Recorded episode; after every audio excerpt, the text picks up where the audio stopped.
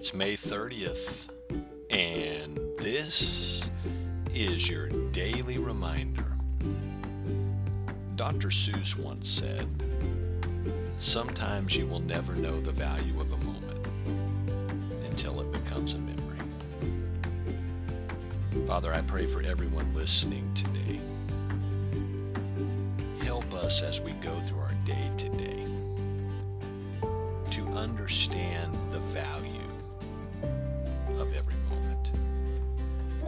I pray that we would not be distracted. I pray that we would not take for granted the time that we have with the people around us. Help us to make the most of today by making the most of every moment. In Jesus' name I pray.